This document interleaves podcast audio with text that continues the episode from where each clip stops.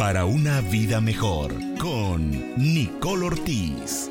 Sin embargo, tú no edificarás la casa, sino que tu hijo que te nacerá, él edificará la casa a mi nombre. Le respondió Dios a David. Dios creó a cada uno de nosotros con una asignación y propósito específico. Con todo lo que Dios amó a David, su asignación no era edificar la casa de Dios. ¿Le estás pidiendo a Dios que te use? Concéntrate en los talentos y propósito que Dios te dio, pequeños o grandes, donde estás, con lo que tienes hoy.